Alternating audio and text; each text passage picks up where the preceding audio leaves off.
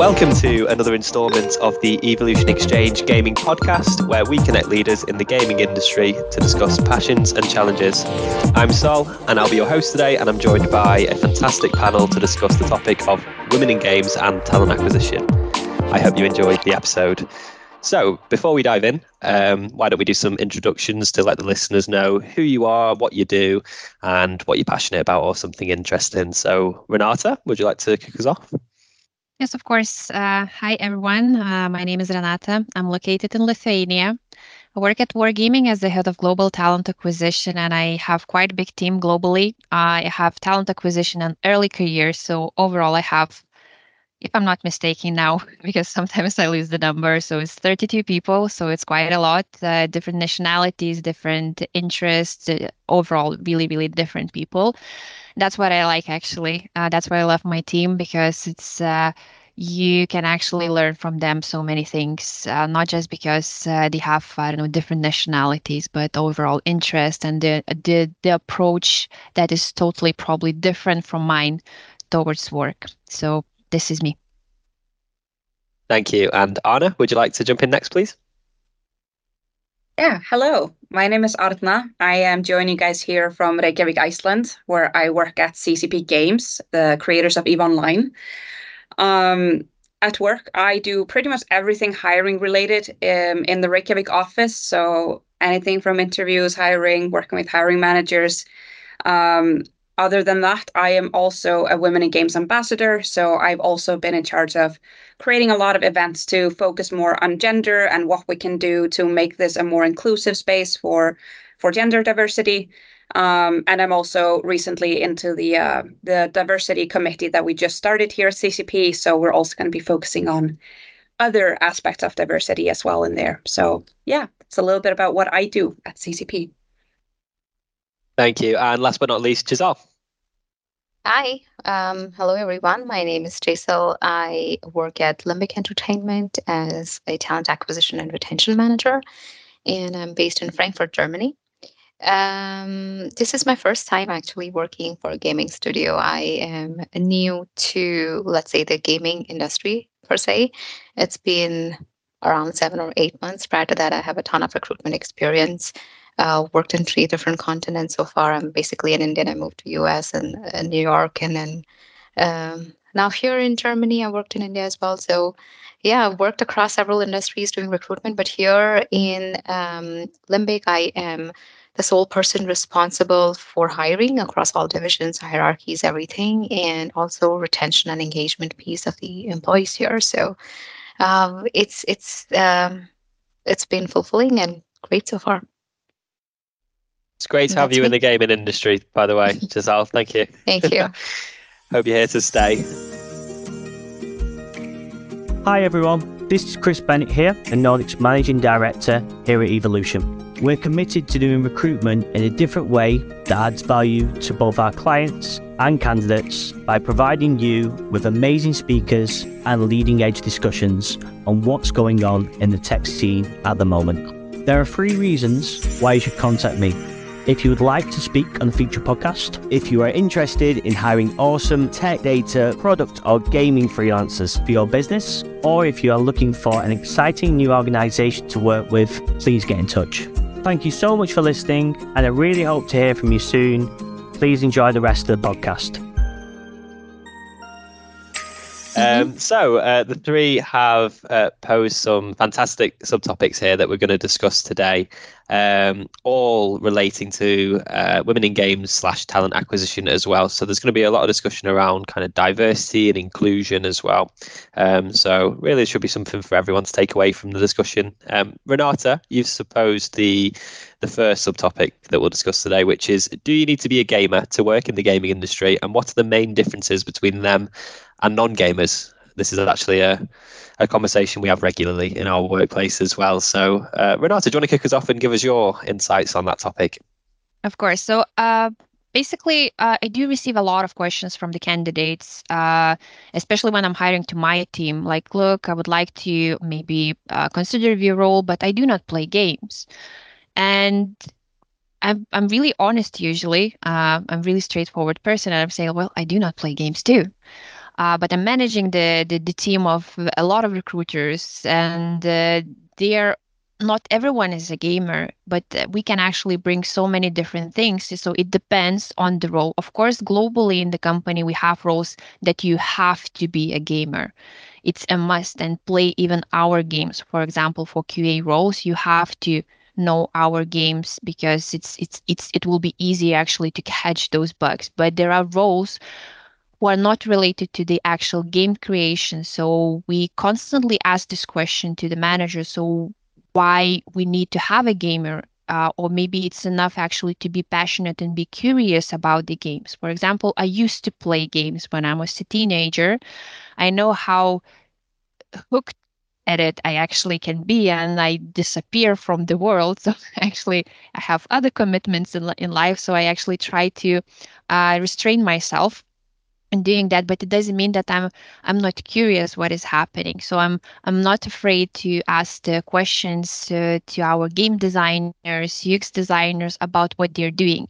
And you have no idea how happy they are when they asked when when they are being asked this question. So please tell me what you're doing because i don't know what you're doing. So um, I when I create like when I thought about this topic, I was thinking maybe for, more from talent acquisition perspective because I have different people. As I mentioned in my team, I have, uh, for example, one recruiter who plays games. She's like, knows everything about the games. When she starts talking about certain things, I feel so old that I have no idea what she has in mind.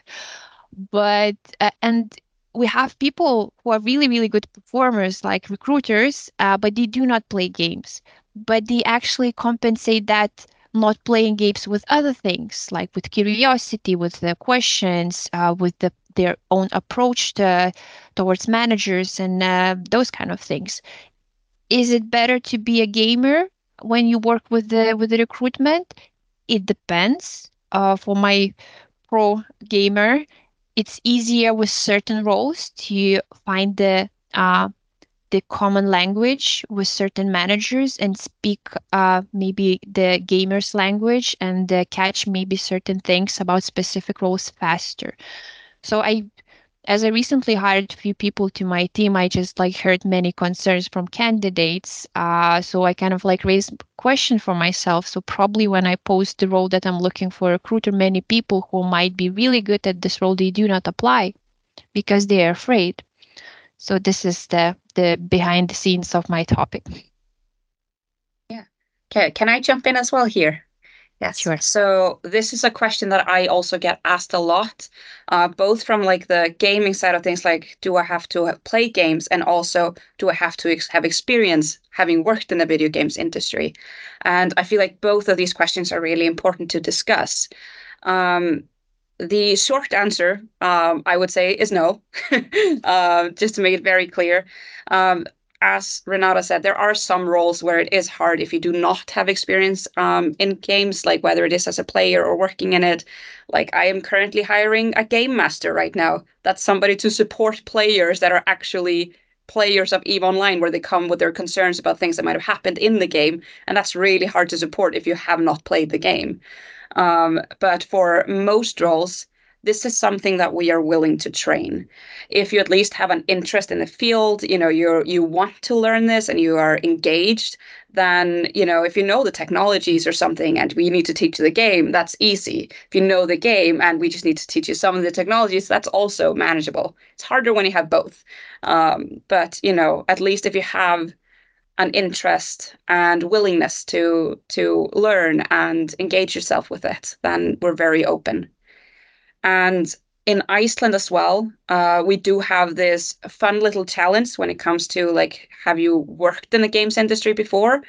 Um, there is very little games industry in Iceland.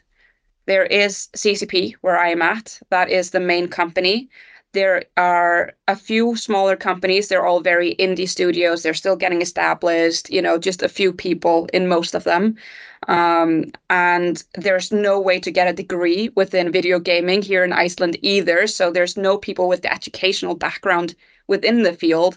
So we just really need to be aware that we might need to train these people if we want to encourage the local community to develop these people. Um, so this is something that we discuss quite a lot in house as well.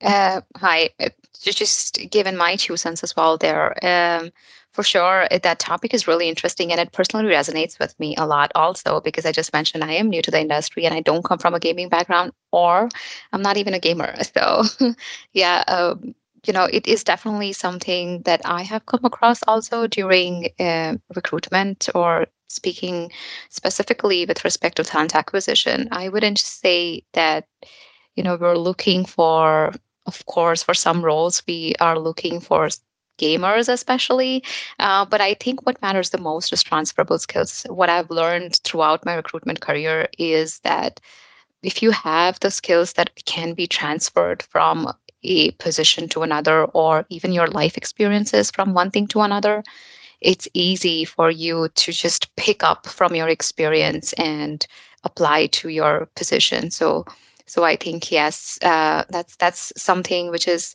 um, a good discussion on but it ends up in being how passionate you are and what kind of transferable skills you're bringing to the table yeah, and if I may add even more to this, because this this is something I'm really passionate about as well. Um, we actually do sometimes specifically state that we would like somebody without games experience for some roles. Um, there are times when I talk to hiring managers, for example, if we're hiring for a team that is creating content to help onboard new players into the game, maybe it's beneficial if a lot of the people already on there really know the game really well then it's good to have the perspective of somebody new who's like, well, I don't know this. I don't have this background. And now that I've entered this team, I don't understand why this is the way we're doing this because this is not enough for me.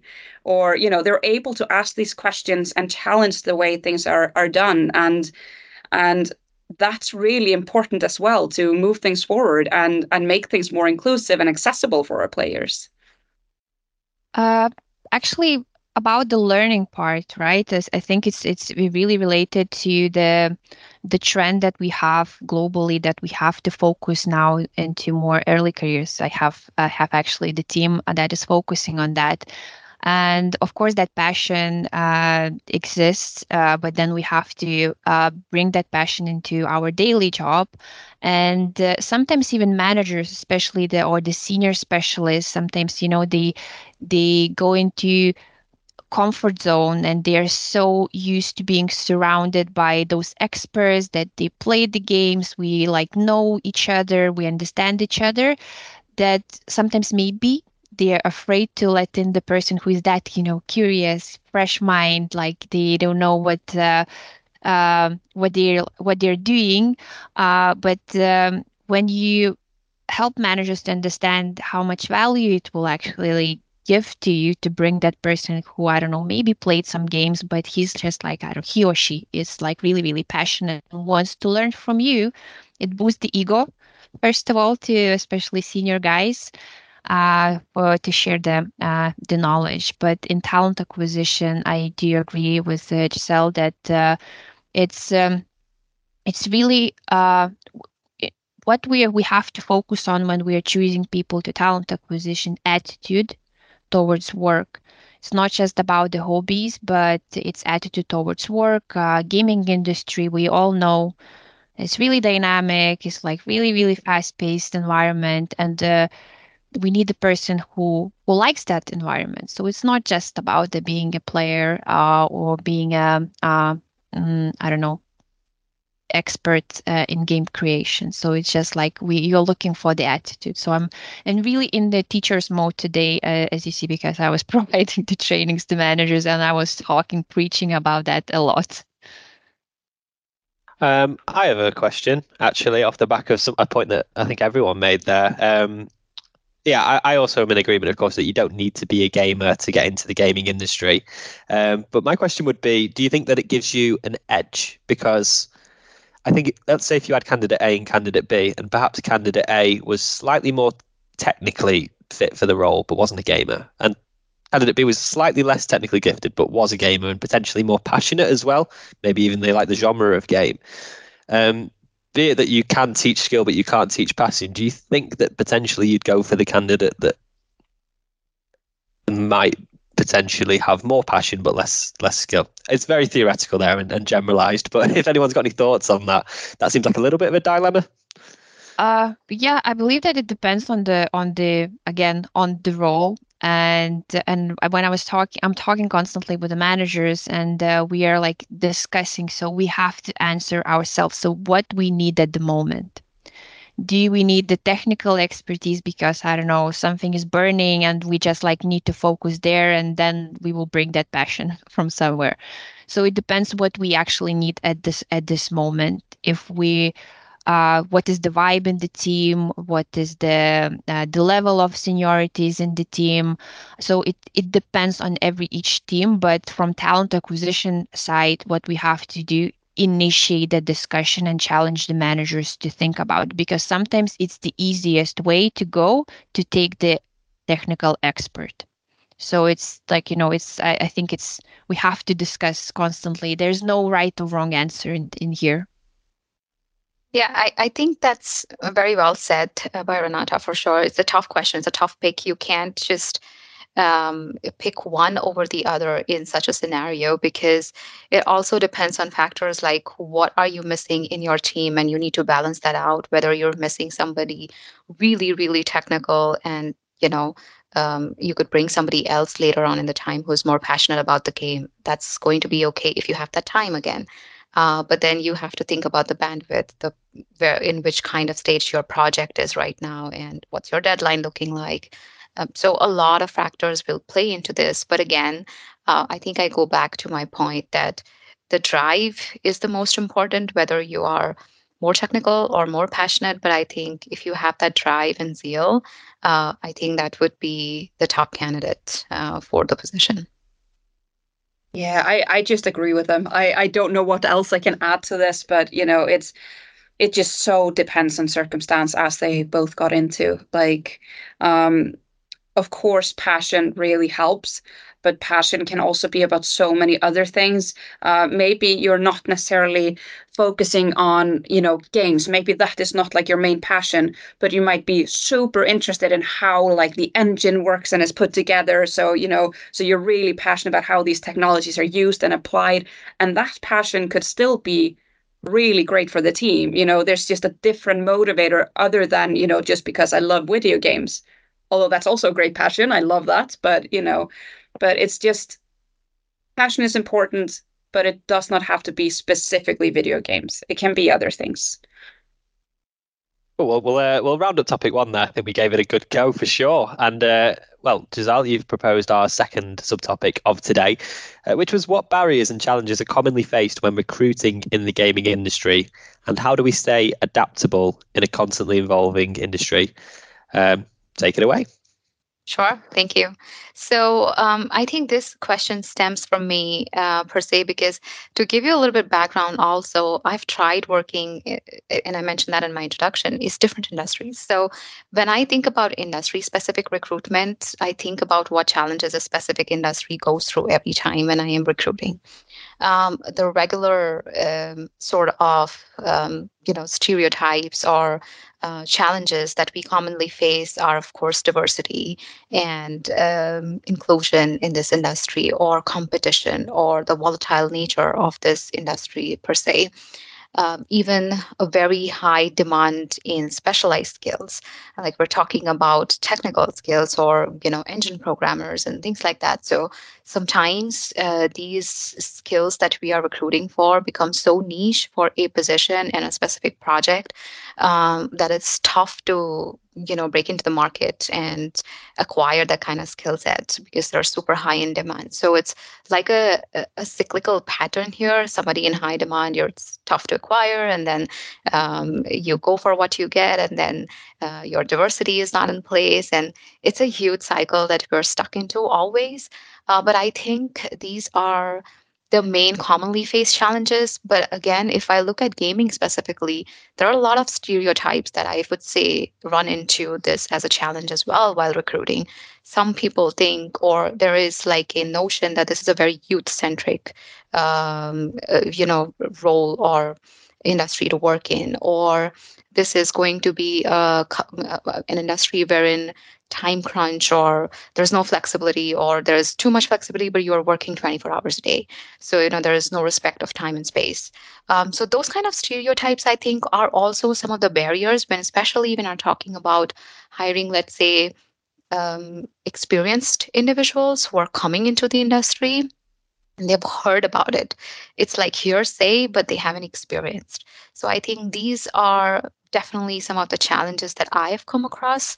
And then other challenges like geography plays into place and um, you know what kind of talent exists like arna mentioned that there is a very small community of gaming uh, industry in iceland. Uh, like that i feel like frankfurt has some gaming companies of course yes but when we speak about germany our thought process will go to berlin directly. That's the biggest gaming scene. So you know that that sometimes becomes like okay people want to work there. Like i've spoken to artists who would say yes your role is amazing. I would love to work for you but you know i want to be working for somebody in berlin because i'm inspired by a lot of art here. I can't compete with that. Uh, so you know those are i think the commonly faced challenges here. And um, I, I, would uh, definitely take in um, some of the comments from the panels and then we can uh, go into the adaptability piece of it. Yeah, I I really echo that as well. Um, so if we start with the whole geo geography aspect of things, um, obviously I am in Iceland, um, and we decided as a company that we would not approach or like try to headhunt from any local companies here in Iceland because they're all very young companies and we could very easily kill them, you know, to put it nicely. Um, so we are very concerned that if we start actually taking these people, then then we are going to make other projects fail. When ultimately it's going to be great for all of us in the long run if more companies here are successful. So that means that most of my you know hiring takes place you know of specialists at least is external people moving to Iceland.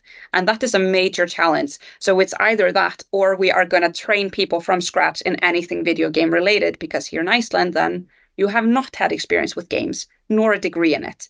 So no matter what, there's always going to be a challenge there when it comes to recruitment.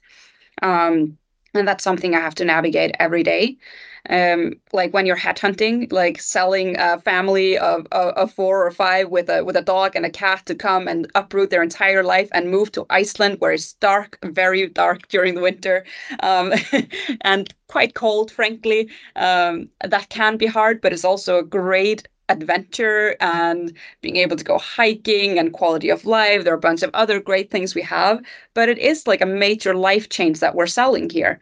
Um, so that's something that we really have to navigate. And since, of course, our topic as well is women in gaming, I would love to talk about gender as well here. Um, when I say gender, we're talking women, non binary, like basically anybody here that's not identifying as male here.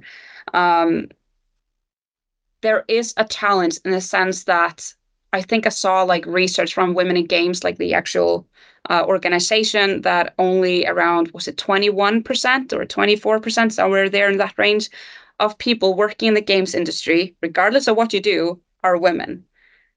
That's a really low number. So if all the studios are trying to make sure they have diversity, there's a very limited pool out there like chances are studios are just going to have that like a similar distribution. And they're like we really need to figure out like how can we address this? Because the biggest challenge here i would say is how can we get more people to see that this is the place where they belong and are actually able to contribute and to want to go into this space. And since uh, apparently we're discussing solutions later i'll i'll stop talking for now Uh, really good. I would say like I, I can actually um, relate to many things that the, the ladies already shared. Uh, even though Wargaming has 16 locations globally, it doesn't mean that we don't have challenges with locations. so sometimes it seems that we don't have enough locations because like we are we are hiring globally. So that means we're approaching the talent from anywhere. And to of course, from the business, we usually have the priorities in which location we would like to have. Because, for example, manager, they cannot be all the time remotely when they have the team, I don't know, located in Lithuania. So it, it's it doesn't look like it will be like really, really efficient when the team is actually going to the office. So just to relate to that, that even though we are not relocating into one location, we are still having a lot of a lot of challenges with our 16 locations globally. Um, another thing is diversity that we already touched, right? Uh, it's really, really hard to create diversity with a limited talent pool. Uh, I do receive many questions from candidates about diversity and inclusion in our company.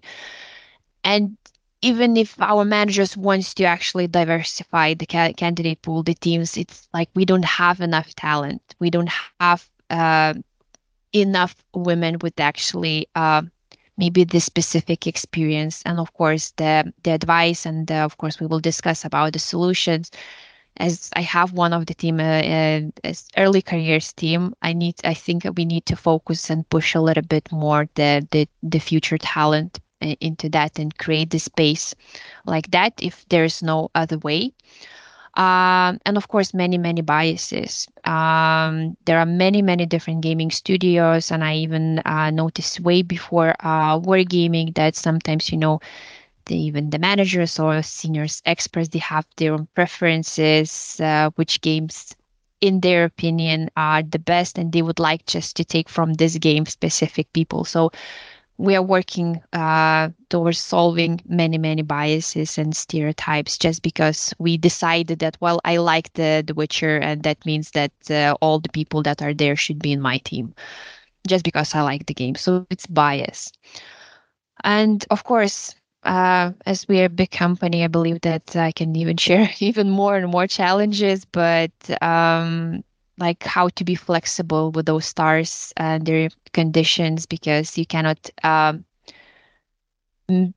give everything that people want because it will be not fair for others the rest of the people in the company so it's like a lot of a lot of daily challenges i would say yeah, I agree. And it's like this is something we've discussed quite a lot in my team. So like the way it's structured like at ccp like i am a part of the hr team as a whole. So we have really discussed how can we improve this.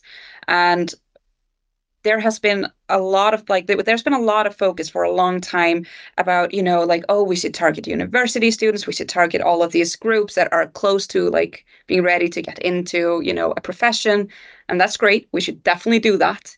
However I don't think necessarily that that will change the percentage that we're talking about. What we really need to do is try to get people when they are even younger, before they have decided what they even want to get into. Like I saw like some research, at least here in Iceland, where where um where kids um, at around 10 years old they like below 10 years old they all think they're equally good in all the the different areas at school and then after 10 something happens and women think they are less good at at the STEM like um, areas, um, even though they probably are just as good. But you know, it's just it's become less. You know, there's something that kicks in at least where they might not feel as comfortable entering into that space, and I think that is where we might need to start. We need to get them before this shift happens so that they can continue to be engaged and continue to think, this is where I belong as well. If I want to be here, I have a place here.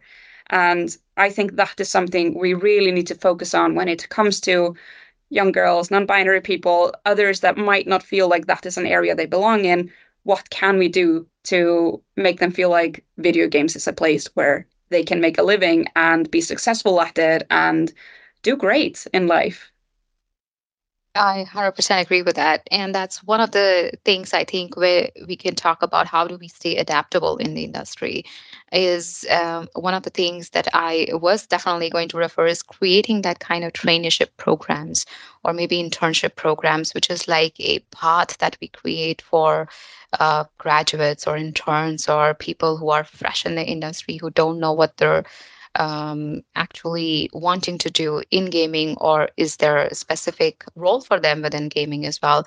Um, this brings me back to act- actually a conversation that I had like a couple days ago with a candidate wherein they were an artist and in their personal time they were making a game that was really technical. And i'm like you could be interested could you be interested in a technical artist position? I could see the face light up. It's like can that happen? Is that possible? And i'm like of course. I mean we can make that happen if that's something he's like that's something i would love to do and pursue but sometimes i feel that they don't know this exists. So i think creating that kind of opportunity for people to know that this can exist this is available is going to be amazing uh, for for people who are looking to get into their foot into the industry but don't know how or where to start I think that's one of the things that we can do to like stay adaptable in the industry at all times as recruiters. But other than that, I think um, community building is also something that uh, you know we should be focusing on. Yes, there are events that happen at a global level for for uh, gaming industry specialists, be it recruitment or otherwise. But I think we still, as an industry, lack a lot of community building there might be communities that exist within a specific state or a city or a country, but I think at a global level, it's really lacking. It's not very much. Um, it's not very much in focus like in other industries. Like if you talk about tech as a whole, there is a lot of community building happening there. There is no dearth of candidates there. There you have to pick and choose from like a 1,000 zillion candidates that you have there. But here we need to build a kind of community. I think that will also help us stay more adaptable and in sync as as you know a gaming industry itself. But uh, yeah. Uh, those are like my couple of things that I would think would make this industry, uh, make us as recruiters more adaptable industry in the future. Yeah, I, I wholeheartedly agree about, you know, increasing the amount of internships and, you know, getting more young people into the space. Um, like that's something we have discussed quite a lot in-house as well. Like how can we do this? It's it's really hard because the most important part is like when you do have like an entry level role or you have an internship, is that it's only going to go well if you make sure that they get the proper training. Like this is not like just cheap employment or something like that. It needs to be there needs to be a team. There needs to be somebody like more senior that's going to take on a mentorship role. You're going to enter into it. You can grow. Like that's really important to have that in place. Um, so we sometimes run into the struggle in house where like, okay, we can get this amount of interns this year. Like this is what our capacity is for. We would love to take on more, but we also need to make sure that we are putting them in an environment where we are setting them up for success in the long run. So, so this is something we do discuss quite a bit, and I wish we could do even more of it. Even though we do it, I still really think that is the way to go forward. Also, like to talk more about like the um, young people in general. I mean, I know I have gone out to schools here quite a bit, so I have been going and speaking to like kids between the ages of like 10 to 15 16 and you know telling them more about what it is that we do video games we talk about it and like and we had like a really cool visit where we got i think it was like 50 15 year old girls into the office which was a very fun day. Um, we try to do that fairly regularly. We last did it last year so maybe it's time to do it again. Um, but that's where we got a bunch of role models. So women here in house that are working in a lot of different fields. Some of them are programmers, some of them were producers. There was myself, there were a bunch of them there. And then we mingled afterwards and we just talked about what it is that we do and you know and we got some great questions as well like there were women that are just asking but what even is programming i don't understand it what is it and we were just talking about it and and and after the fact i heard feedback like where where they were apparently just like I kind of want to walk work in a place like this. Did you see they have a pool table and a game room and and people are always talking about games. That sounds like so much fun and you know like we need to create a buzz about it and let them see that there are people here that look just like them um and and are successful. Yeah, so I I will give uh, uh, my insights here. Uh, we as a company we do have our internships and courses. Of course now we are focusing on the specific locations where we can actually offer that you know real support and real knowledge sharing with the with the students um, because we know that we have experts there. And uh, not always everything online is working perfectly. So it's always nice to have i don't know visit to the office to have a proper event. Um, really good examples from Arna, and uh, we actually try to uh, create something uh, similar. We have many events uh, in Prague office, for example. At least we started from that office. We will have another office as well, where we have like some kind of like open days and we're inviting a lot of people to come to to our office to meet the experts to learn a little bit more about wargaming have some drinks have some snacks. You know that's how you actually can bring different talent and we do receive a lot of visitors uh, from the, the the women uh, we created a few events in Lithuania where we, where we approached the students or pupils and we invited them to our office to see that, well, we have the, not the pool table, but table tennis. we have snacks, we have the Xbox and all these kind of things. So for people to, in the early stage, to see what they can actually get when they will grow up and when they will finish their studies. So I think uh, um, overall, if like gaming uh, industry doesn't have like one big event uh, to attract uh, those people, I think companies themselves they have to initiate those activities inside their companies meetups hackathons and open days or uh, something like that and target different groups yeah, I, I totally agree with that. Um, we also do a bunch of this as well. Like I think almost like every other, every third Friday or so, outside of summer, of course, where vacations are happening, we do get visits from university students. Um, so we're in contact with a bunch of like university um, fields here in, in Iceland this is like a really big Icelandic thing in the culture. Like it's very normal for students to go for company visits on Friday afternoons and get to meet with people working within their field. And so we have done that and and I'm doing one of them actually tomorrow as well. So so we get student groups out. They actually get to meet with people that are also very senior in their fields and like they get to meet like technical directors and ask a bunch of technical questions if they are programmers and and they often get starstruck. I mean, we had a, a group of astrophysicists come here as well because our game happens in space. So every once in a while we will employ astrophysicists and they got to meet people here who are actually worked at NASA before and put things in space and we're like totally starstruck over that as well. And like these kinds of things just really creates a buzz about the company as well. And I have been like really since I'm the contact for these um, for for some of these uh, student groups as well. Um, so I have often been arranging things with like Ada and Sister, who are both programmers who are both female groups. So that's only female programmers within the universities here in Iceland as well. So that's also a really good way to show them that they also have the space. And it's been really successful so far doing it like this. Um, it, it helps us also get you know young people more engaged in the industry as a whole, regardless of gender, which is which is pretty amazing. That that's super great to hear. It's of what's happening, and you know, it's inspiration to draw from companies who've been doing this for a long time. But yes, per se, at um, here, we try to have all the directors reach out to either their alma maters or um, industry specific um, you know groups here that we have um, talk on podcasts or even visit universities.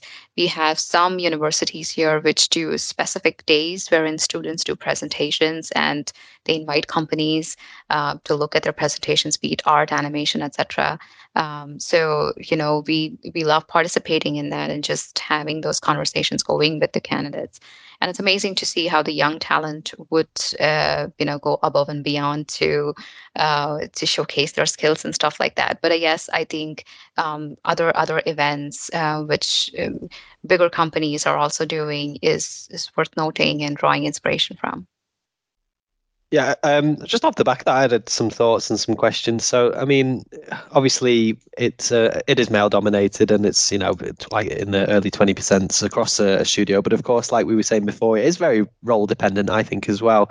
And for example, in like the the um, art and, art space and design space, right? That typically tends to be like a higher split of uh, percentage in women. But then on the programming side, a lot more sort of male dominated. So, uh, a question to the three of you, and I suppose maybe this is uh, maybe a bit of a marketing question um, in terms of actually trying to attract talent. Um, how might you approach, say, an art role versus a programming role, and would you do it differently? Um, to talk about it, I think uh, that's not specific to gaming. If I am talking about a technical role within gaming, I don't think that's specific to gaming that it's male dominated. Technical roles across any industry are always always male dominant. Even if you look at the stats for um, people who do take courses within the stem field are more males versus female. And that's why there are so many groups out there which are women in tech women in gaming that are up and rising now which are focusing that this is not going to be a gender specific industry. It's everybody can do kind of a thing but in terms of hiring, when you look at probably approaching this, I think to approach, I would say, um, again, uh, skills win uh, and the expertise wins here. Uh, yes, the idea is always to balance out the uh, diversity within the company, look at more diverse candidates, be it um, whichever um, gender that they are, but not just male, I mean. Uh, but uh, again, uh, I would say I have come across a lot of profiles in the art team which are amazing, uh, but they're male. Uh, and then I'm not just going to discount those because I want to have more females uh, in in this uh, department. So I would say skills win, and that's that's how I would look at it. Yeah, I I do agree with that. Like it it is most the most important part is getting the most qualified person for the job. Like we don't hire just because you are XYZ, you know, like that's that's not what we focus on as the main thing.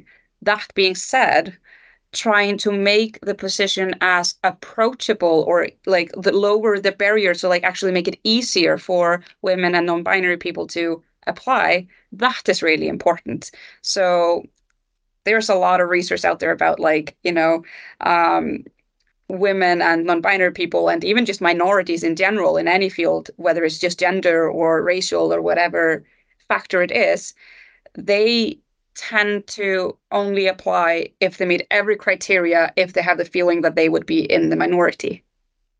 And this is of course stereotypical here like there are exceptions of course but they are more likely to do that than men if men are in the majority, as is the case here in games. Um, so that is something that I really do think about as well, and I'm sure they those guys here do too. Um, is how can we make this easier for for female and non-binary candidates to approach and how can we phrase this in a way where they can feel like oh this is a place where i could belong hence the topic i have a little bit later but you know it's you know like having being able to point out like this is a team you would be working on you know this is what you would be doing only listing like this is what we need not all the nice to haves um, this is a discussion I have a lot with my hiring managers. There's a lot of compromises that have to be made here because they often want, but like the perfect candidate is all of this. And I'm like, yes, it, it is. And maybe you will get that but maybe you will not get every single thing. And do you really want to have already eliminated a large part, part of the pool just because they removed themselves from your candidacy because they are not going to meet all of these things? They met nine out of 10. Is that good enough? You know, and and that's a, that's a discussion we have quite a lot in house as well. I do you agree with the um, what we add to the job description part? Uh, because uh, you know we have a lot of stereotypes, we have a lot of biases. Uh, women already are afraid to, I don't know, go into gaming, go into the uh, tech world because well, programming is scary because somebody said that the men are better. So you know you have to be like more open, more transparent what you're looking for. So we constantly speak with our hiring managers as well that it's we don't have to add too many things into job description. We have to add the main things that you actually are looking for. We started talking about the blind hiring. I mean not closing your eyes and taking something but uh, just overall checking what you need the expertise you need the skills you need the attitude. You don't need the i don't know and i do agree with Jesal like we, we are not choosing the gender. We're looking for the uh, the actual experience and the knowledge that we need.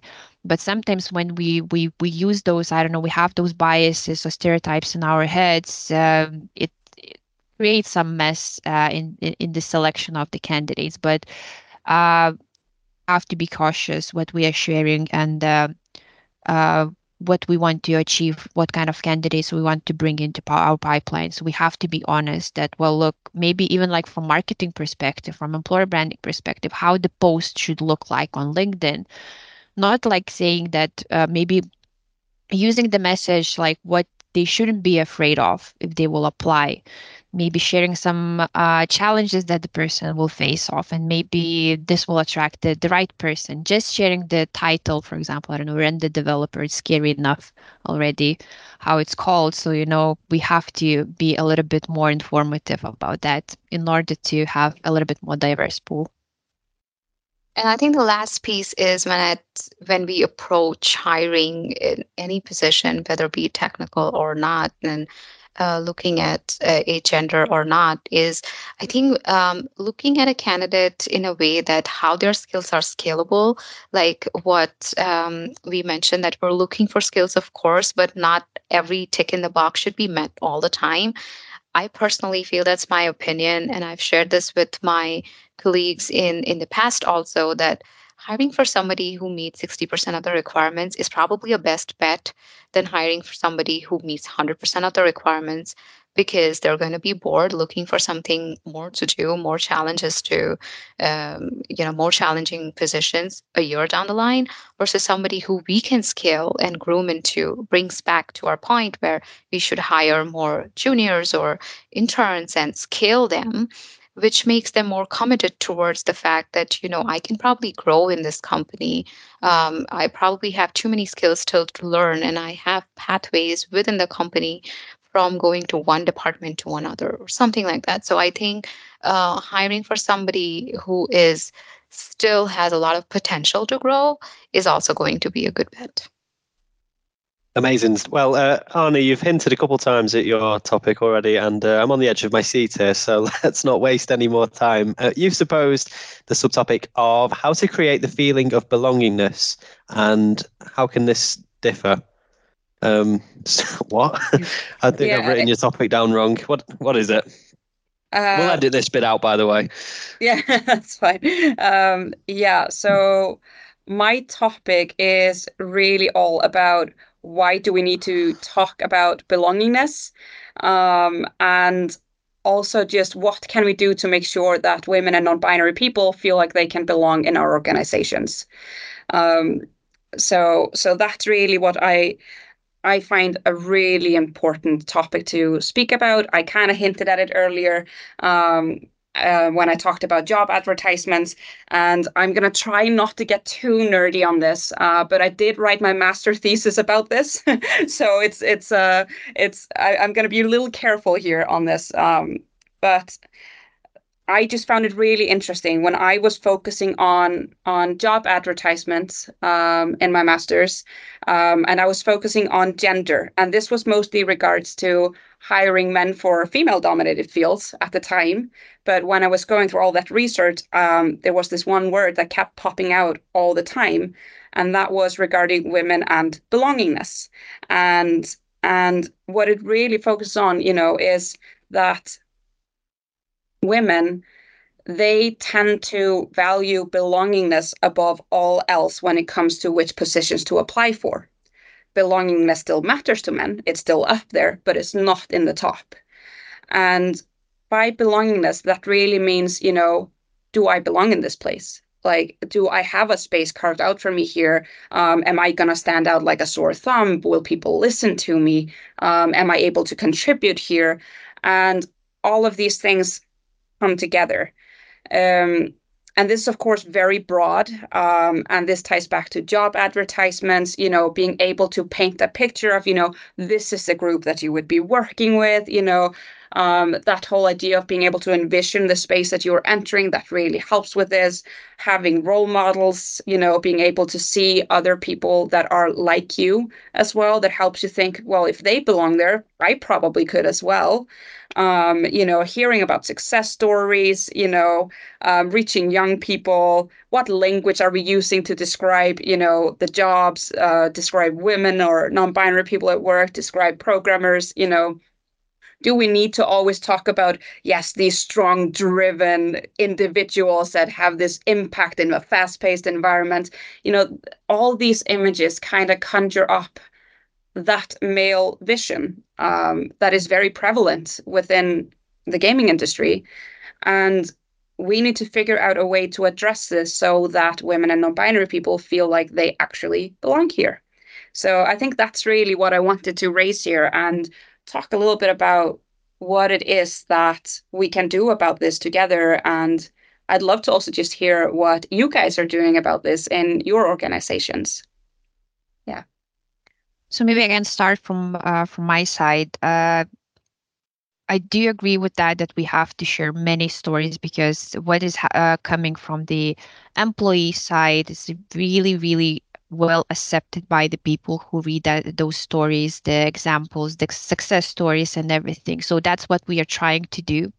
From last year, uh, we are focusing a lot on the sharing the uh, success stories, overall stories, some feedbacks from uh, from our employees, um, especially women. We want to highlight actually how it is possible to come into our uh, company into gaming uh, industry. Recently shared some uh, QA promotions because we we launched the QA course and we shared examples how many QA women uh, came to uh, to our company that well it is possible look at their story look at their uh, feedback. So i think many more things can be done uh, here but uh, we need to uh, be open and and and talk. I think it's easy to say yes to be open please share more but uh, overall the uh, people that are within the company they have to be engaged they have to see the value so we have to communicate and get the buy-in from them. So we're doing that through trainings uh, many many other meetings that that we have uh, with different managers with different specialists and i think sometimes it takes some time. But yeah just like giving showing the example uh, from our side as well as as managers as talent acquisition we have to be uh, example uh, to many people as well I certainly agree with that uh, for sure. What we are doing right now is a very recent thing that we've started is active listening.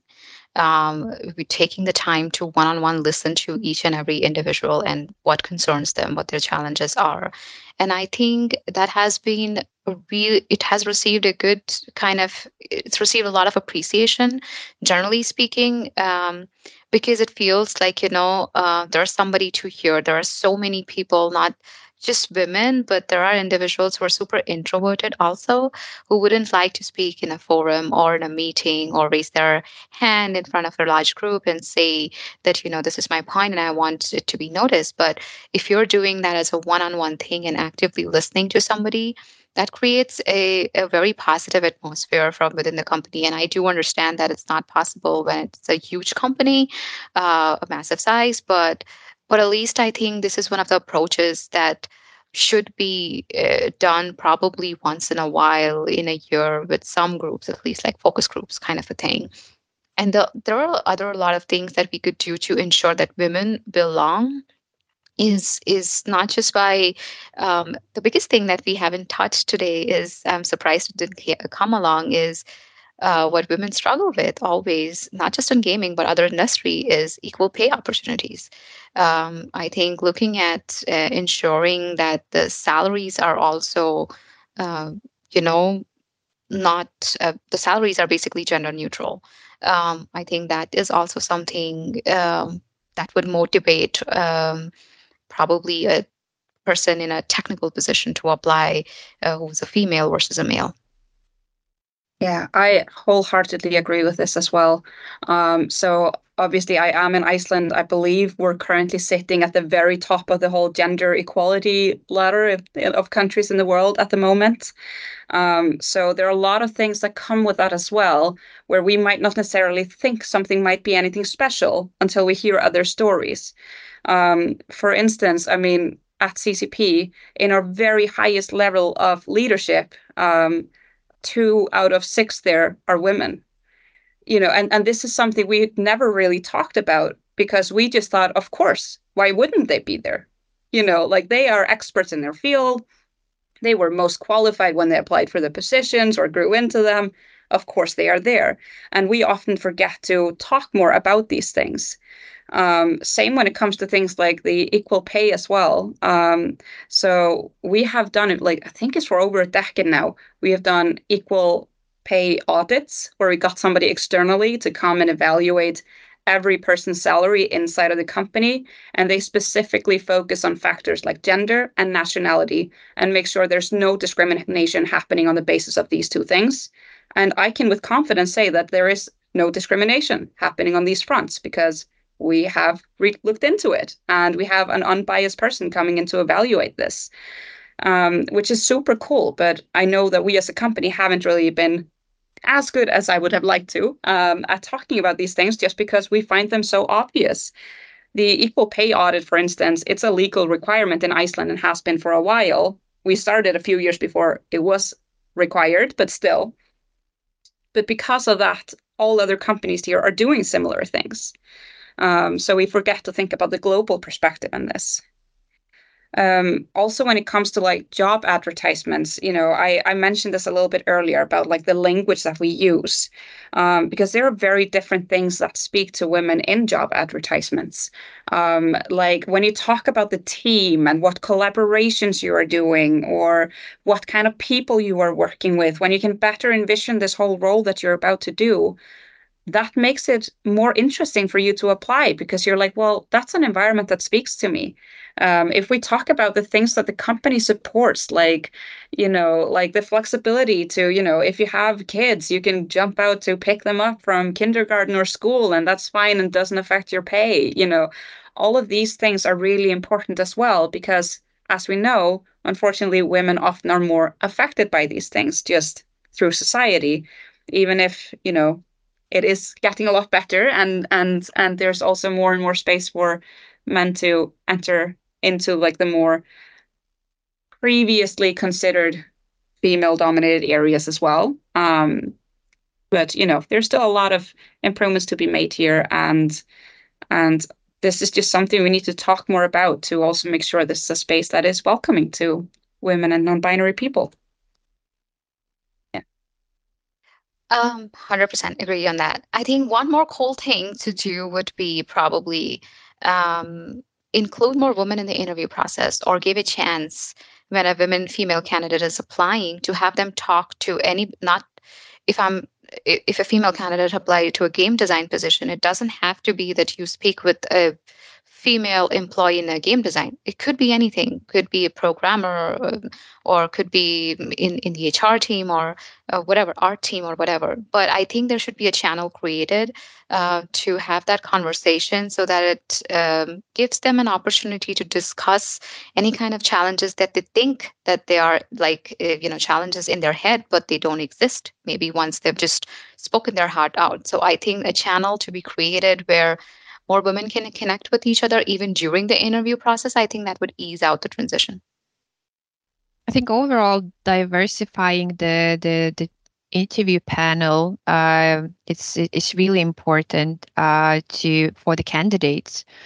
Um, I myself, when I'm hiring to my team, I'm I'm trying to include so many different people into the interview process for them to actually see uh, not just what I'm telling, what you will, what were you going to do in this role, but I want you to meet the uh, the girl that I hired in Serbia or the the guy that I have for different team, but still my department in the US, for you to understand what kind of challenges we're facing globally. Because well, us- usually when I'm hiring to my specifically team, we're hiring globally, and we have to think globally. So I'm I'm trying actually to give those examples to our managers as well that it's a good thing actually to include people who are not managers who are not just men uh, who are not from the location that uh, you are hiring for into the hiring process for them to actually see from different perspective what what what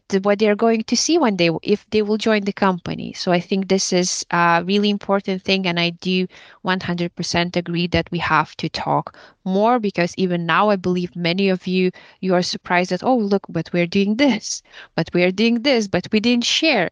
So I think it's the the the common thing in in in many companies in many places that we sometimes even ourselves we don't think that we don't share enough because for us like it's awesome.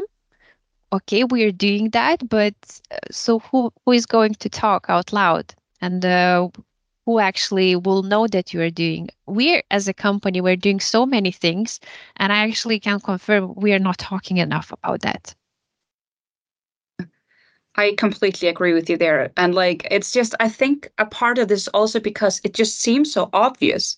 Of, of course, you want the company where people are happy to come into work and people are treated like human beings and we're equal and, you know, events are like created with the thought in mind that it it works for for the majority and for anybody, regardless of race, nationality, gender, all the factors. You know, it's just it just seems so obvious, which is why I think we like might not always talk enough about it because it just of course we're already doing these things, you know, and and this is something that we have been discussing a lot in-house at CCP because we have been doing a lot of things for a very long time. But you know we haven't always been as good at talking about it. So we're we're doing our best to improve the talking bit about it because i think that's really what's going to also lead to a change in the long run uh, well, I don't think there's any final points there. I think we've pretty much covered absolutely everything. So, uh, yeah, thank you very much to you for listening to the Evolution Exchange Gaming podcast. And I want to say a big thank you as well to our panel today, Renata, Arna, and Jesal, for taking part, lending their time and their insights into these interesting topics. Um, so, yeah, one last thank you to you for listening, and we hope you enjoyed the episode. We look forward to welcoming you again very soon.